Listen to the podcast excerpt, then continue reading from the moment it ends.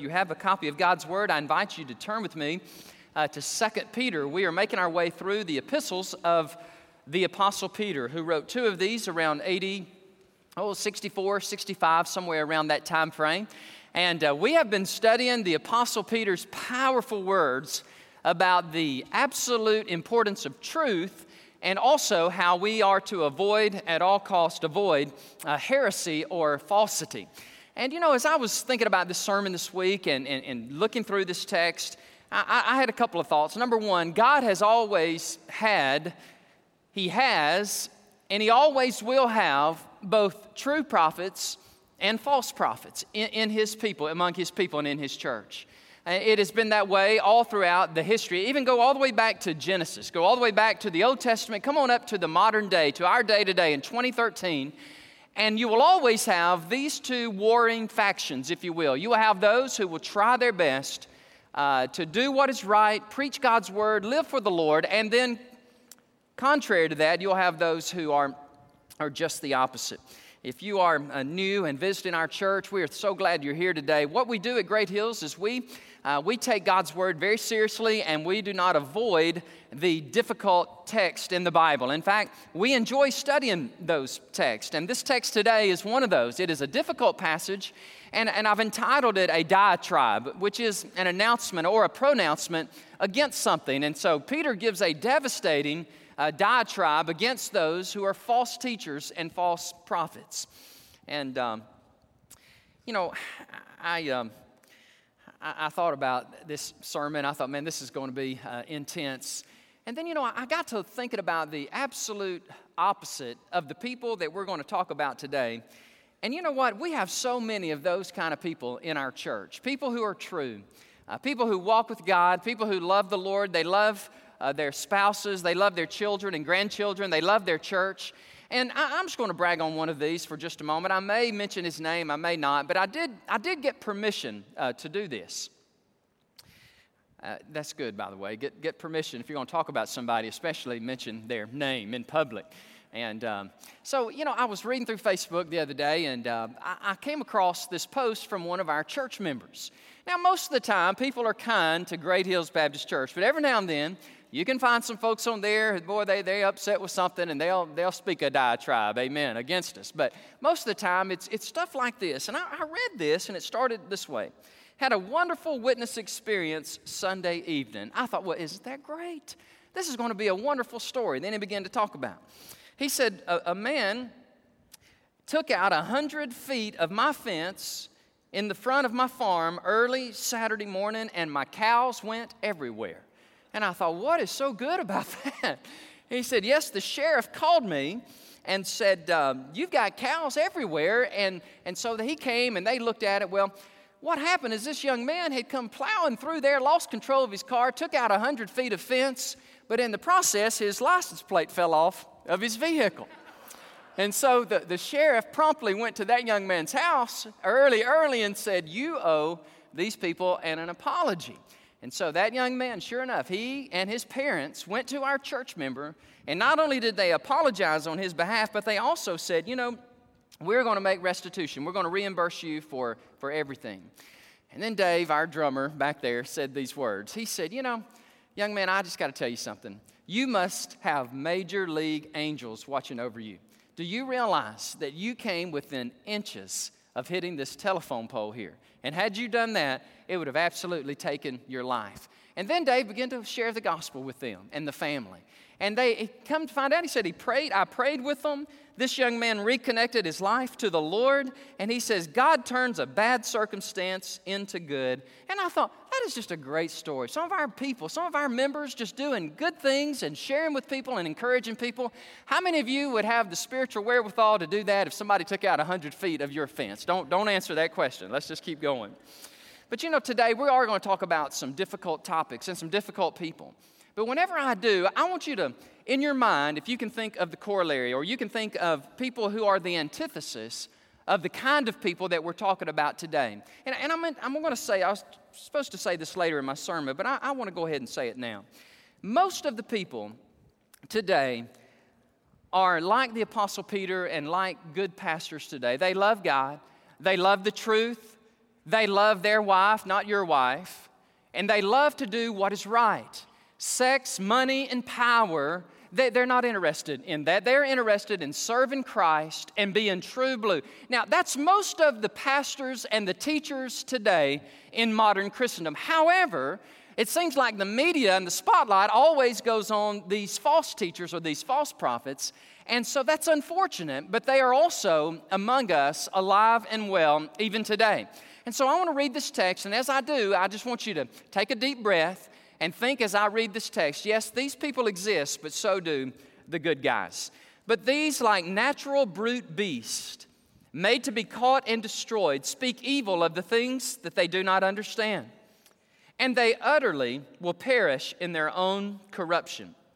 Verse 13, Peter says, And these false teachers, they, they will receive the wages of unrighteousness as those who count it pleasure to carouse in the daytime. That word carouse is basically to have a drinking party, okay? They are, um, he says, blemishes, and they are spots carousing in their own deceptions in verse 13 while they feast among you. And verse 14 says, They have eyes full of adultery, and they cannot cease from sin. They entice unstable souls. They have a heart trained in covetous practices, and they are accursed children. Before I read verse 15, let me, let me just remind you who he's talking about. He is talking about these interlopers, these usurpers who have slipped into the local assembly, the body of Christ, the ecclesia. And what is so fascinating to me, only 33 years removed from Jesus Christ himself walking on earth, these people have slipped into the community of faith and they are charlatans, they are frauds, they are false prophets, false teachers, and they think they've got everybody fooled, but they don't have God fooled, and they don't have this guy fooled, the Apostle Peter. He goes on to say, These people have forsaken the right way, and they have gone astray, and they have followed the way of Balaam, the son of Beor, who loved the wages of unrighteousness. But he was rebuked for his iniquity. A dumb donkey, speaking with a man's voice, restrained the madness of the prophet. These are wells without water, clouds carried by a tempest, for whom is reserved the blackness of darkness uh, forever. I think you see now why I would entitle this message a devastating diatribe. A diatribe, as I said a moment ago, is a pronouncement, it is a criticism or a denunciation of something uh, that you oppose. So, what I want to do today is I want to walk us through these false teachers and these false prophets. And I just have to say, if the, if the shoe fits, uh, then, then, then you have to wear it. Because Peter is not sharing this with us just because he doesn't have anything else to do or anything else to say. I'm sure there were those who needed to hear a message of salvation. I'm sure there are those in the congregation who needed a message of encouragement, of hope, and they have been depleted and they're so discouraged. But yet, Peter takes the time to address what evidently must have been a very noted and conspicuous problem uh, within the local church, and they were these false teachers or these false prophets. So, number one, I've entitled this, this point, The False Teachers, They Are Exposed. And this is in verses 12 through 14. In verse 12, he compares them to what he says natural, brute, a beast. Now, by the way, Peter just, he doesn't hold anything back against these people. He calls them a bunch of beasts, and he also says they are accursed children, and he even compares them to the shady character Balaam himself in the Old Testament. We'll talk about that in a minute. But look at these three words. I thought these were interested in verse 12. The word natural is the word physikos. It's where we get our English word physical. They're very physical, very natural, brute. And that word brute, alogos, means without reason. By the way, if somebody calls you a brute, that is not nice. They're not being real nice to you. They're calling you a, you're just an old brute. You know, and a brute is somebody, it just doesn't have the a good faculties of reasoning. And then the last word is the word zoos, which is where we get our English word zoology. He says they're a bunch of natural, brute beast, a bunch of animals. These false prophets, these false teachers are meandering around in the local assembly, the body of Christ, and they're like a wild dog or a wild beast or a, or a lion that is on the prowl. And, and I know these are devastating words, these are critical words, and yet I think you'll agree that Peter is absolutely correct in calling them out. He says they speak evil of things they do not understand. In verse 10, we notice that they spoke evil of fallen angels, these dignitaries. And we talked about this text last week, and we, we concluded that they spoke evil of things, even spiritual beings, that they really had no idea uh, what they were talking about. But that did not, that did not deter them. Uh, they were so arrogant and so proud and they thought that they had a monopoly on God's truth, and they were, they were promoting this, this antinomian doctrine, which I said last week and I'll say it again. It was against the very basic laws of God. And it went something like this Listen, if you come to Jesus, man, let me tell you, God forgives you of your sins, and you can go live just jolly well as you please. You don't have any boundaries on you, you don't have any restrictions on you. You can do what you want to do because it's all about grace. Amen. Grace, grace. God's grace covers it all. And so go live like you want to live and don't worry about the consequences because here's this there are no consequences. There is no judgment. There will be no judgment. Live as you want to live. And I thought about this doctrine of soteriology. And this doctrine of soteriology is very prominent today. It's the doctrine of salvation that says, hey, believe in God and do what you want to do. There are, there are no restrictions. And I thought about the Apostle Paul when he said in Romans chapter 6, listen to these words. In Romans chapter 6, verse 1, he says, What shall we say then? Shall we continue in sin that grace may abound? And Paul says, No, heaven forbid, certainly not. How shall we who died to sin live any longer uh, in it. He says in verse 12, he says, they will perish in their own uh, uh, corruption. One writer puts it this way the fate of hunted animals is a picture of the fate of the wicked. Now, Peter is not saying go out with your bow and arrow or go out with your machete and kill these false prophets. That's not. There is a religion, by the way, that pr- promotes that, and, and they're, they're very strong in that. But I just want you to know that is not Christianity. Christianity does not believe in annihilating and killing people that you disagree with. Peter's just making it a comparison. He is just saying they're like brute beasts who are captured and, and put away. You know, the Bible says in Galatians 6 7, do not be deceived. God is not mocked, for whatsoever a man sows, that he will also uh, reap. And you ever heard this statement sin will take you further than you want to go? It'll keep you longer than you want to stay. It'll make you pay more than you ever wanted to pay. When I was thinking about these beasts and these false prophets, I came across this story, and this story is so crazy, it's actually true, all right? It's a story about the Darwin Awards. Are y'all familiar with the Darwin Awards?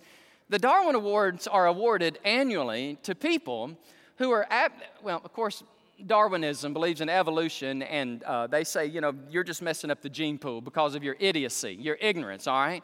And so they give them what's called the Darwin Award because these people have done something so crazy that it has actually taken their life or it almost took their life. True story the Darwin Award in 1999 goes to a man from Vermont, and his, his full name is uh, Demuth. His name is Ronald Demuth. He was in Africa, and there were, they were on a, uh, a safari. And there were some Russians on the safari, and this guy from America said, I'm going to demonstrate to these Russians one of the wonderful inventions of America called crazy glue. Do y'all know what crazy glue is? Okay, this, this is a true story. He said, I want to demonstrate for you Russians how amazing we are in America and how we can invent something so adhesive, so powerful as crazy glue. Sally was a two ton rhinoceros who come walking by. And Mr. Demuth says, Watch this. He poured three ounces of crazy glue on his hands. He took his hands and he placed them on the backside of the brute beast of Sally, the rhinoceros. I want to tell you something, folks, it gets worse. And he goes, Look, I can't move my hand. Now, Sally, this huge beast of burden, can you imagine this big old rhinoceros? It's, I'm saying backside. Y'all with me? Okay, good. And, and, and Sally's okay at first because, you know, she's pretty docile, almost domesticated. She's just kind of walking around. Well, then the guy wouldn't take his hands off of her and she started getting nervous. And she started galloping a little bit. That's hard for me, but watch this. She was galloping a little bit, and that old guy began to dangle from her backside. And, and she began to trot and she began to get nervous and she gored this fence down. She trampled over some goats. And, and the Russians were like, oh, this is not funny anymore. This is, this is not fun. This guy's going to kill himself. Well, everybody began to chase Sally with this guy flinging behind him. What he didn't know was that Sally was suffering from severe constipation. And just that morning, the zookeepers had given her a dose of anti constipation. And she got nervous and she unloaded 30 gallons of rhinoceros diarrhea.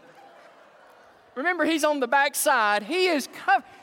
True story. Three zookeepers, they took three shovels just to remove a place where he could breathe. So he finally they, they shot Sally with a tranquilizer and, and put her down. And after much work, they finally removed Mr. DeMuth's hands from this brute beast backside. And the Russians were impressed with how, how effective crazy glue was. But one of them says, We are not going to try it on animals. So, you know, I thought about this guy. I, I, you think, what were you thinking? I mean, put crazy glue on your hands and put your hands on one of these massive beasts, you're going to get what you deserve. You, you sow this, you're going to reap this. And really, I know this is kind of graphic, but, but Peter's making a point. He is saying these people are like beasts. They have no conscience, they have no spiritual filter or, or wherewithal or restraint. They're doing everything that they want to do, and, and God, will, God will judge them. He carries on in verse 13. He says, They will receive the wages of unrighteousness, uh, they, will, they will be punished by God for their deceitfulness, for their immorality, for their foolish behavior. And then Peter further describes them as saying they carouse in the daytime. And I know there are children in our presence, and I cannot speak exactly what they did, okay? And if children weren't in here, I would tell you, as adults, what, what they actually did in the church that had to do with immorality and sexuality. And these guys were promoting this.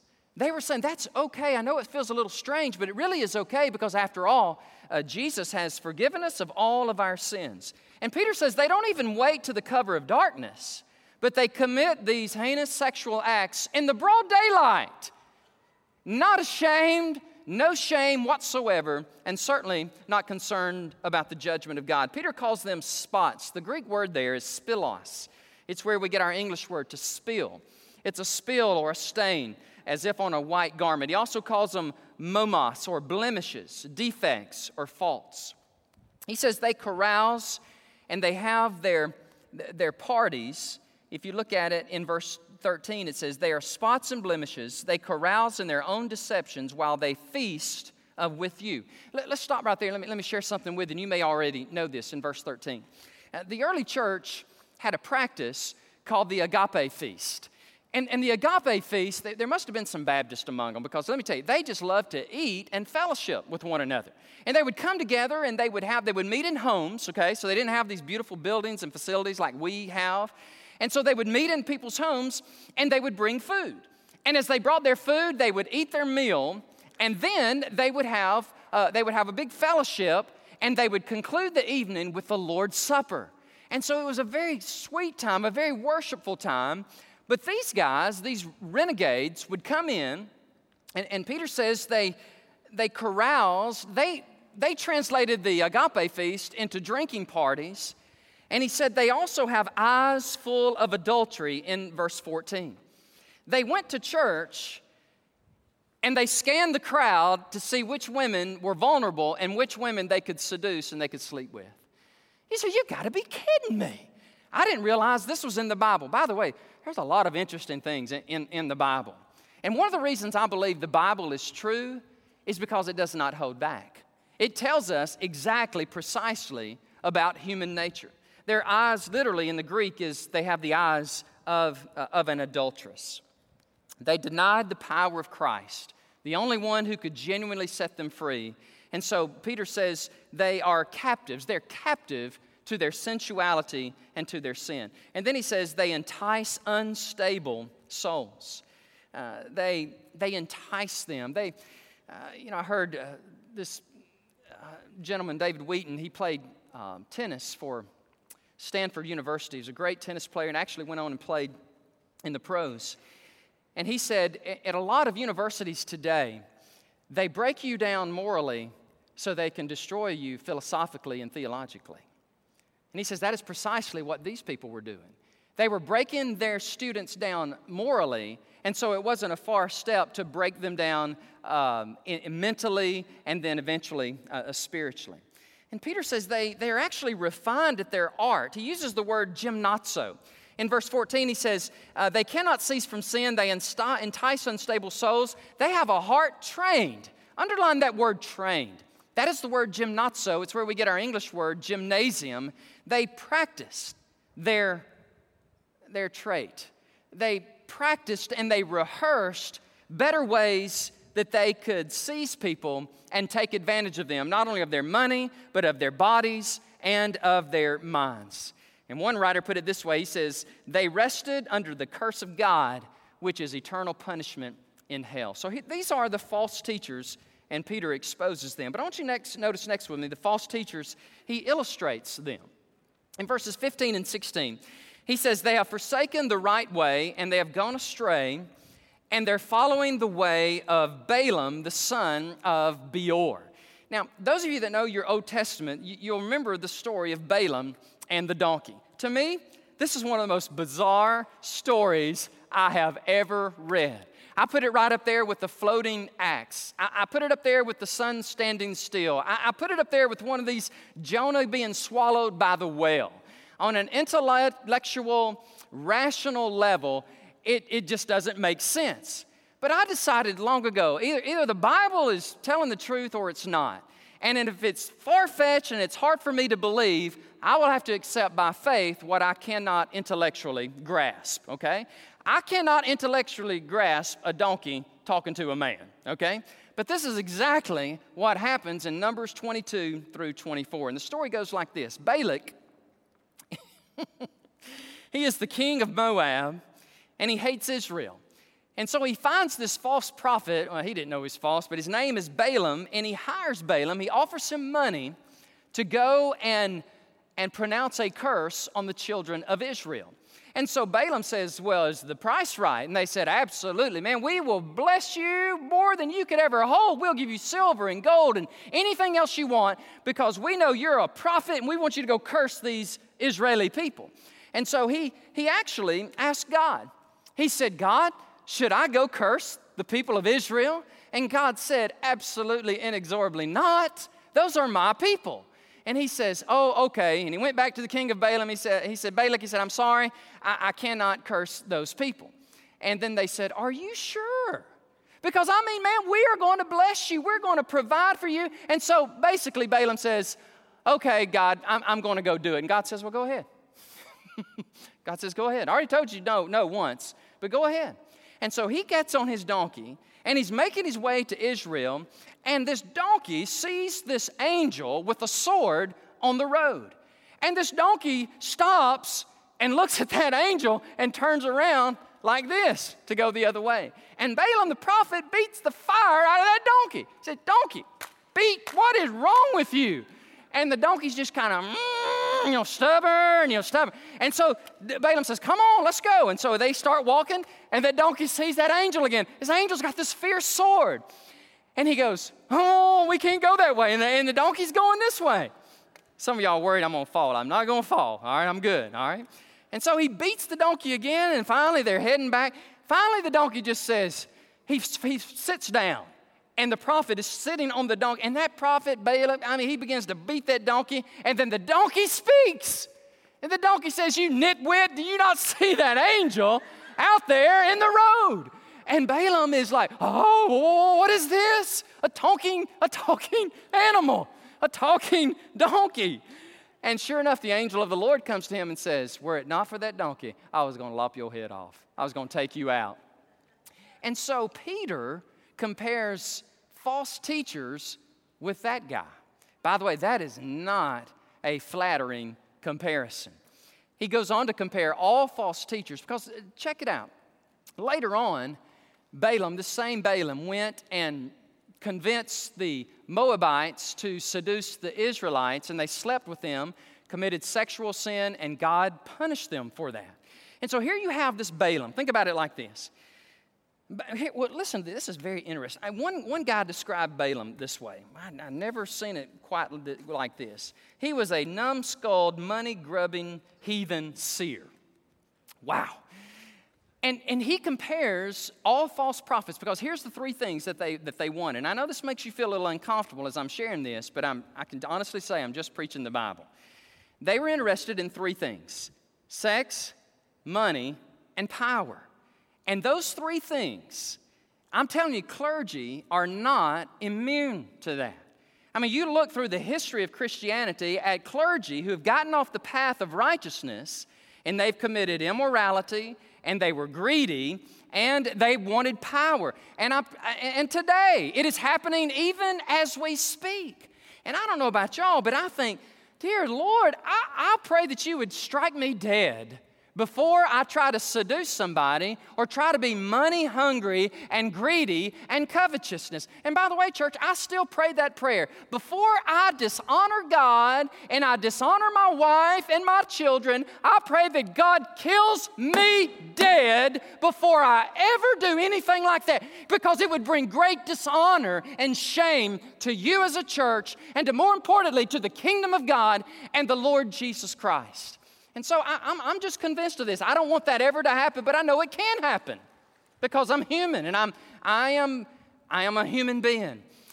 Now, I've said this before, but please, if I get killed in a car wreck tomorrow, don't be thinking anything, all right? It's, it's not, okay, it's all good, all right? Every, everything's good. I'm walking with the Lord, loving, loving my wife and my kids. But it's just that, it's just that serious. And so Peter compares them uh, to, to Balaam.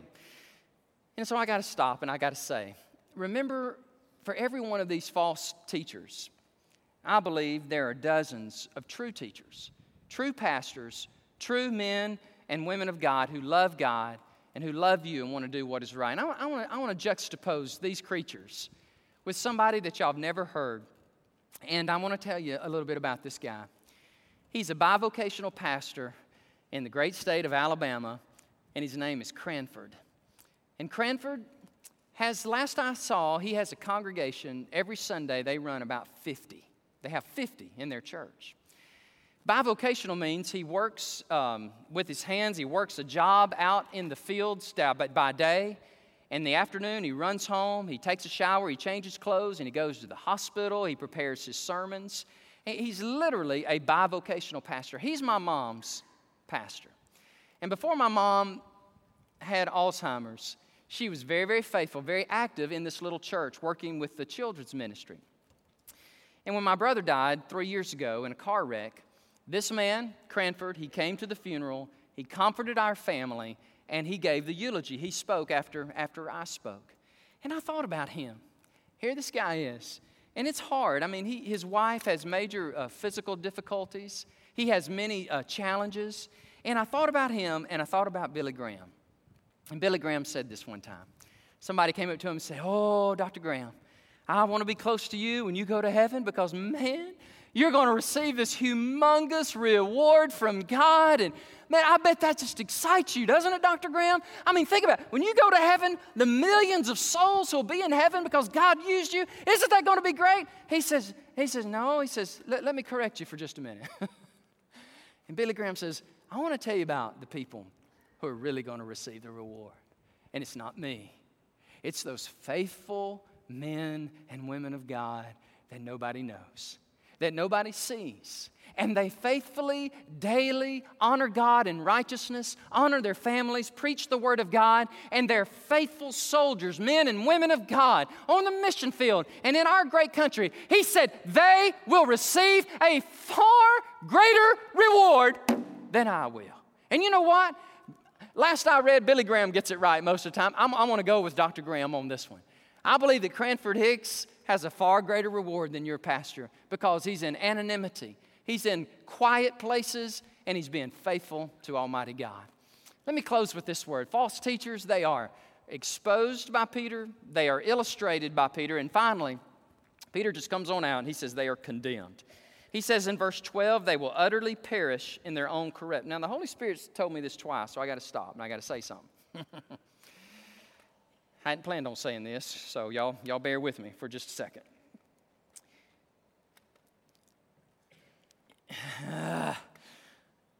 Lord, I don't want to say this. Okay. Some of you here today are like Balaam and these false prophets. And you're within the sound of my voice. And you're sleeping with somebody that's not your wife. Or you're sleeping, cohabitating with somebody, and you're not married, and yet you continue to come to our church. I just got to call you out and say, that does not honor God. And I want you to stop doing that. I want you to stop committing sexual immorality. And I want you to repent of your sins.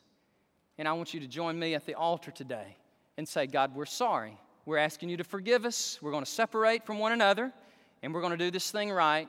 And then we're going to get married later on. So that's, that's for those of you that you know who you are, okay? And by the way, I've got bodyguards around me right after the service. So don't, don't hit me. Don't throw anything at me, okay? Man, it's hard to say stuff like that. Wow. You don't win many friends and influence many people by saying stuff like that, but listen to this it's the truth. And you know, my, my goal, guys, is to see Great Hills Baptist Church become a radiant church. Ephesians 5:27 says, "There are no blemishes, there are no spots in your church, but you are all pursuing Christ, and you're all working toward that goal of being the people of God that you want to be." That is my heart. That is my passion. And thank you, Judy Stone. Thank you for reminding me. If God gave me that vision, don't abandon that vision. No matter how unpopular it is, you stay with the vision that God gave you. Hey, listen, some of you here today, God's given you a difficult assignment. You can't abandon your assignment. And just because it's hard doesn't mean you're doing something wrong. It could mean that you're doing everything right, okay? So hang in there and stay with the stuff. So he says in verse 12, they're going to perish. In verse 14, he calls them accursed children. And then in verse 17, he says they are wells without water. And, and that's an interesting analogy, is it not? And they are clouds carried by a tempest. Um, you know, if you are a well, what should you contain? Help me out, very simply water.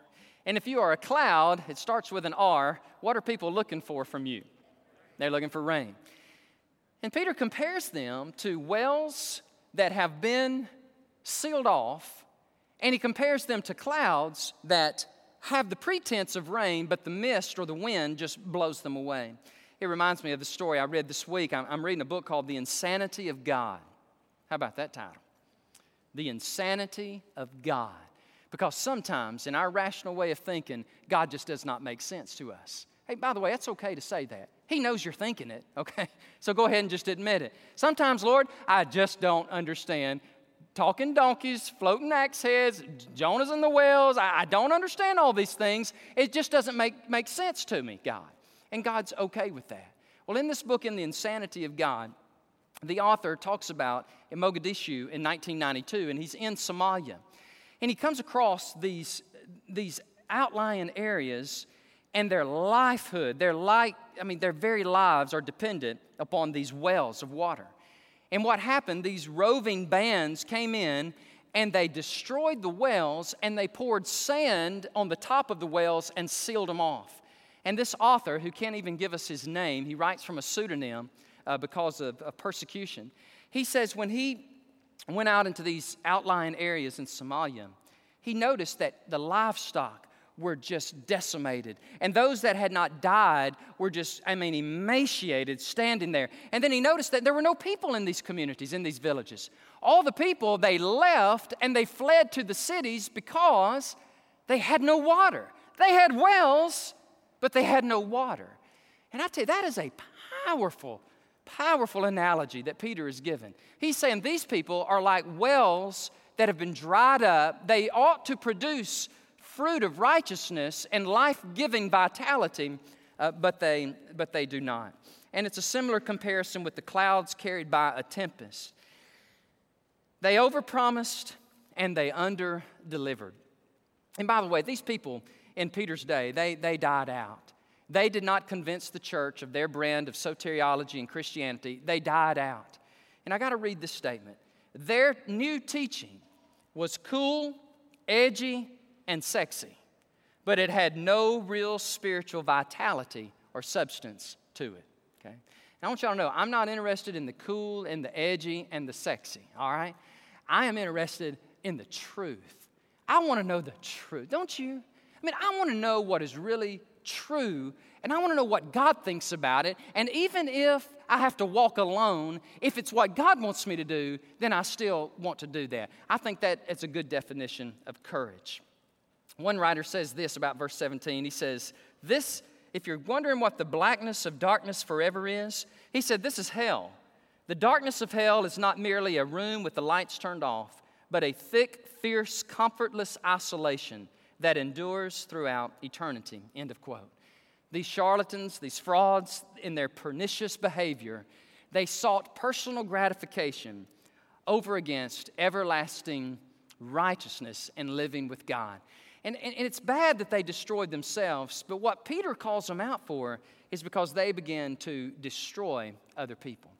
I'll close with this wonderful verse. The Bible says, and it's especially a good verse for all of us as pastors all scripture is given by inspiration of God, and it is profitable for doctrine, for reproof, for correction, for instruction in righteousness, that the man of God may be complete, thoroughly equipped for every good work. 2 Timothy 3 16 and 17. You know, this week I, I downloaded a new song to my iTunes account, and I'm and I've been singing this song, and it's called I Want to Live with Abandon. And the, and the group is Newsboys. And by the way, they're coming to Great Hills Baptist Church uh, October the 6th. And we're probably going to pack it out, so go ahead and get your tickets and come and listen to these guys. But listen to the lyrics of this. Hey, listen to the lyrics of this song. I, this, you know, I, am by far, I'm not perfect, but I'm, i mean, I'm on the road and God is, is helping me. I'm on the road of righteousness, but I, I fall sometimes and God picks me up. But, but I, I want to be known like, like this guy right here. Ah, I'm tempted to sing it, but it's so high. You almost have to use falsetto to sing it. Mm, chasing after this world makes me tired. Praising my own name, it leaves me dry. There's gotta be so much more to life than this, a higher calling that I missed. And then he says, real high, I want my life to count every breath. I want to live with abandon. I want to give you all that I am, every part of my heart, Jesus. I place in your hands. I want to live with abandon. Did y'all get that? You know, a lot of times the word abandon we think is a, is a negative word. Oh, you abandoned someone. But according to my app on dictionary.com, here's what abandon means it means to give up control, to yield yourself with no restraint. If you're here today, you say, Pastor Danny, I, I want that brand of Christianity that you're preaching. I don't need a, a, brand of Christianity that tells me that I'm okay, everybody's okay, when I know I'm not okay. And I know when I do the things that I do, the last thing I need is come to church and some harebrained preacher telling me that I'm okay. I need somebody who's going to tell me the hard stuff and who's going to try his best to not be a false prophet, but to actually live it. Well, we invite you to come to our church. You know, Ashley and I have been greatly encouraged over the last few weeks. Many families have personally come up to us and said, uh, this is our church home. We want to make Great Hills Baptist Church our church home here in Austin, Texas. And we welcome you. We're thrilled. We want you to come. We want you to be a part of what God is doing here as we pursue uh, this radiant church um, to, to be the church God's called us to be. Some of you are here today and you're walking with God at a very guilty distance. And, and God called you out today. And he, he is bringing you to repentance. He's bringing you, He's either bringing you to being mad as a hornet or He is bringing you to, to repent and get right with Him. And so you can be mad as a hornet and fly on out of here, storm on out of here, or you can come to God and say, God, you're right, I'm wrong. I know what I'm doing is wrong, and I just pray that you would forgive me and you would give me the grace to do what is right. Let, let me tell you something, guys.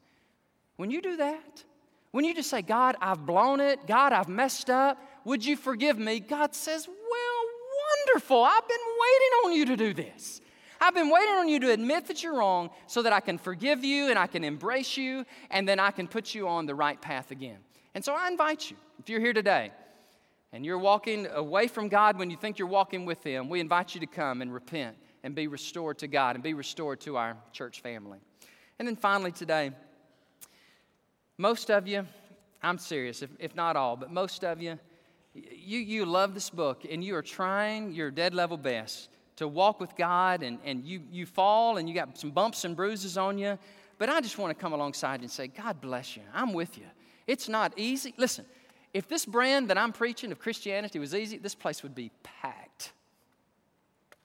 We would pack it out because everybody wants a feel good religion. Everybody wants the preacher to tell them how wonderful they are. But I just don't have that spiritual gift of telling people how wonderful they are. I want to tell people how much God loves them and what God wants you to do. He wants you to walk with Him in righteousness and in holiness and sanctification and in purity. And when you fall and you bump your head and bruise your knees and tear your leg, whatever, just get up and say, God, I'm sorry, and, and let's go. Let, let's go and let's, let's do uh, what is right. All right, so I want to pray for you, and we're going to have our invitation. Lord, thank you for your word. Thank you, God, for the hard sayings of Scripture. Thank you, God, that today in our nation and, and in our great city, that, Lord, we need your word. God, we need this, the soothing balm of the Scriptures. And Lord, we need the penetrating, convicting words of the Word of God that will say to us, Yes, I love you, and I love you so much that I can't let you stay the way you are. Father, we ask you today to draw people into a personal relationship with you. Lord, we ask you to do a great work in our church, Lord, that we would be a healthy, radiant church, that, Lord, you could then entrust us to be a nursery. You could entrust Great Hills Baptist Church once again, God, to be a nursery for the hurting, lost people of Austin, Texas. But God, thank you that judgment begins first in the house of God, as Peter says. So help us, Lord, to get right, to get ready, to embrace, Lord, this amazing future that you have for us. Because, Lord, we know that we are on a trajectory of crisis in our country. And, Lord, we don't know when, but we just know it's a matter of time. And then when that time comes, Lord, and when we have to pay the price of our low living, that God, I believe it's in those moments that people are going to spiritually come to their senses. And it's probably during those moments, Lord, our church is going to be packed out. So, God, prepare us, get us ready for those days when hurting people come, Lord, and we can share with them in love, we can speak to them the truth. So, Lord, I want to pray today. And this is just bold of me, God, but I want to pray it that today you would send people to our church and they would say, I, I want to be a part of your church. I heard your message and I know it's hard, but me and my family, this is what we need, and we're going to come. We want to support you, Pastor, and we want to be a part of Great Hills. We want to tithe. We want to serve. Man, we're all in. God, I pray that you just bless, you bless us today with that. May it, may it happen even during our invitation today. And I also pray, Lord, for those brothers and those sisters, and they know who they are. And then, God, I ask you to bless them and convict them and draw them, Lord, back into fellowship with you. And finally, oh God, if there's somebody here today, and Lord, whether they're watching us on the internet or whether they're live right here, God, that they have never one time embraced you, that I pray today, Lord, would be their day of salvation. That the Bible says that if we confess with our mouth Jesus is Lord, and we believe in our hearts that God raised him from the dead, then we are saved. And thank you, Lord, that you are saving people even as we speak. And we pray this in Jesus' name. Amen. I'd ask you to stand up with us. We're going to have our invitation song. We'll have pastors, we'll have counselors here at the front. And I just look forward to what God is going to do in our invitation today as God draws you. Maybe you're a single adult, uh, maybe you're married, maybe you're an adolescent child, maybe you're a teenager, whoever you are, if God has spoken to you, we invite you to come. As our praise band leads us, why don't y'all come?